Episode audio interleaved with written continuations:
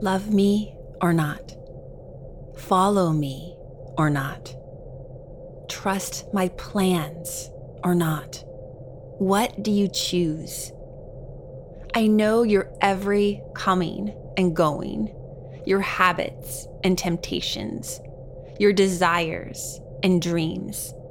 I know what will bring you joy, what is good for your heart. I help you discover these things. But because I love you, I mainly guide and let you figure it out yourself.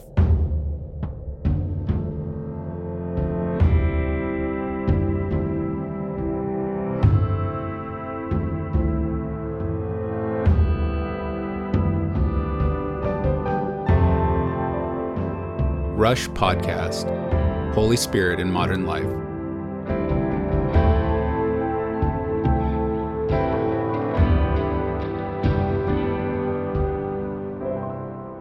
Ephesians 1 15 through 19, the Passion.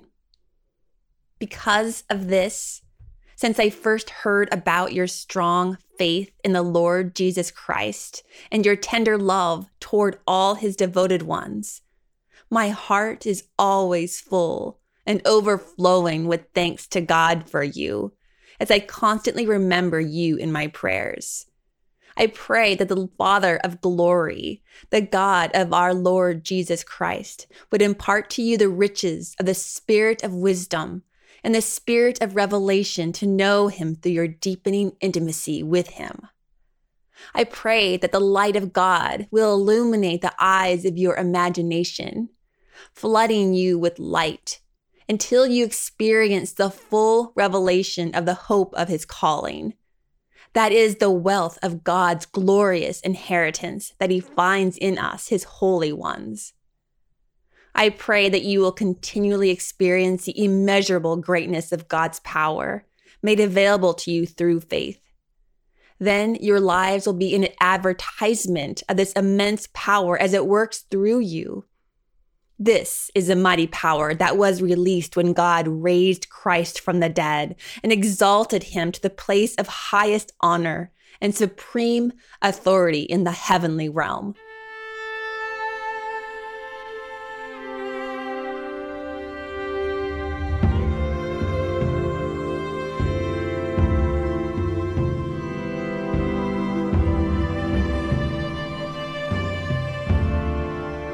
Holy Spirit in us. This is what we heard for you. Keeping your eyes on me. Fear me, but do not be afraid of me. I hold this whole world, your life, in my hands. But I practice surrendering it too. I love you. I love my plans for you. So I leave my hands open. I am fully in charge, completely in control. Yet I let you choose your own fate. Love me or not. Follow me or not. Trust my plans or not. What do you choose? I know your every coming and going, your habits and temptations, your desires and dreams. I know what will bring you joy, what is good for your heart. I help you discover these things, but because I love you, I mainly guide and let you figure it out yourself. Will you keep your eyes on me do you want me to awake your desire for more of me? Do you want me to help you feel my love for you? Ask me. Ask me. And relax. Relax into my arms and feel my embrace. Relax as I give you real water in your search for truth. Keep your eyes on me and don't fret about praying the right way or pursuing a certain procedure. There is no best Bible study. There is no recommended preacher. I have given you the tools to recognize truth. I have written upon your heart a desire to live a life of justice, of love, of mercy. Eyes on me. Eyes on me.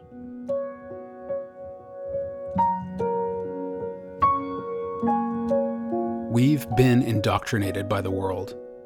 We've been conditioned by culture to believe that this is all up to us. Everything in our worldly lives, everything in our spiritual lives too, it's all up to us. We've been indoctrinated, but we've also been deceived. You see, when we simply want more God in our lives, as most of us do, when we want a life of relationship and shared joy and freedom and meaning, we've been taught that we get more God by doing more and more things and doing them right. We've been taught to emulate successful Christians and to implement all of their practices. But in the midst of all of this doing, we very often forget about what we wanted in the first place. We forget about God. In the words we just heard, though, God invites us to do something different. He invites us simply to relax. He invites us not to do more, but simply to surrender into His love. So perhaps today we can practice surrendering. Perhaps we can try to let go of whether or not we are doing every right thing and everything right. Maybe today we can practice just saying okay to the love we already have from God. Love that remains even in the face of our darkness, our brokenness, and our mess. Because here's what I want you to know when you allow yourself to just be loved, imperfections and mistakes and all, you allow relationship to grow and flourish. When you just sit and receive His love, you allow God's grace to flow into your life and into your circumstances. And His grace is what you needed all along. His grace is what enables you to do what you can never do on your own. His grace changes things in your worldly life and your spiritual life, things that need to change. His grace is precisely how we get more God, not by our efforts, but by His power.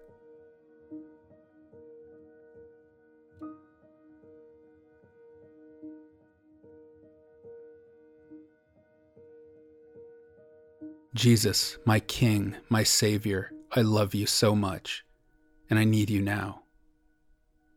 I confess I worry about whether or not my decisions are right about whether I'm doing enough. And most of the time, I just feel like I'm messing up, and I worry about the consequences.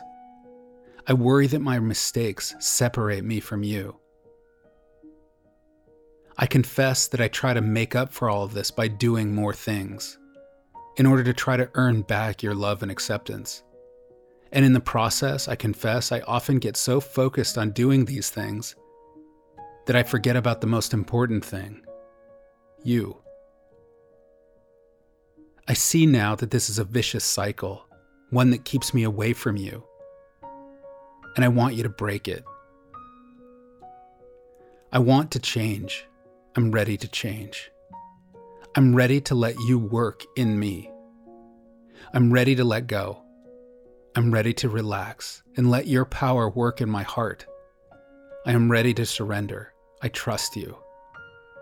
Come, Jesus, do in me whatever you want.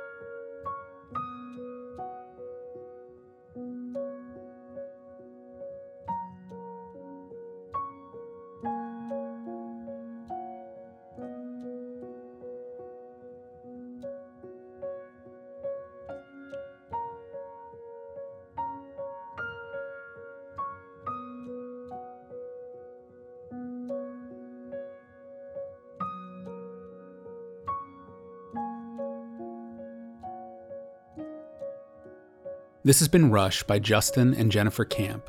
Music by Igor Kabrov. Production by Frank Montenegro. Thank you for listening.